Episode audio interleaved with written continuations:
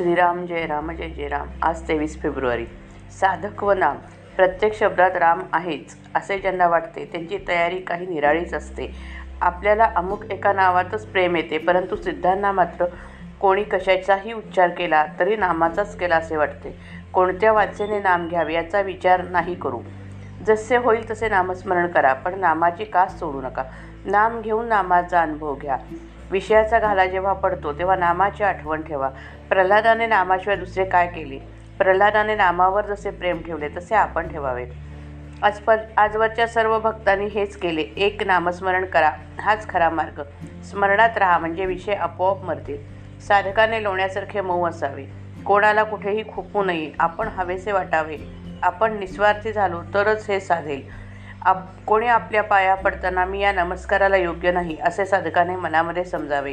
म्हणजे कोणी नमस्कार केल्याचा अभिमान वाटणार नाही आणि न करणाऱ्याचा राग येणार नाही. सत्कर्मानंतर आपली स्तुती ऐकायला साधकाने तिथे उभेसुद्धा राहू नये.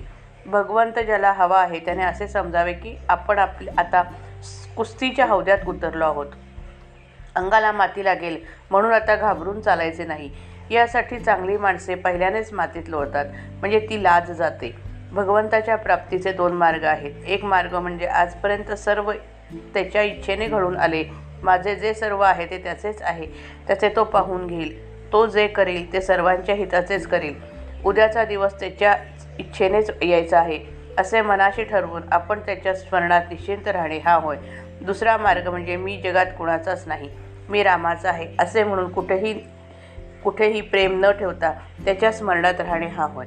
हा मार्ग जरा कठीण आहे. यामध्ये मनाने इतर ठिकाणचे प्रेम तोडून टाकायचे असते. कारण प्रेम एकाच वस्तूवर राहू शकते. मन जर आपल्या ऐकत नसेल तर न ऐकू द्या. आपण चांगले वाईट शोधावे आणि त्याप्रमाणे करू लागावे. मन आपोआप तिथे येईल. म्हणून आपले मन मारा असे न सांगता आपले मन भगवंताकडे लावा असे संत आपल्याला सांगतात. हेच माझे सर्वस्व आहे असे नामात प्रेम असावे. श्रीराम जय राम जय जय राम.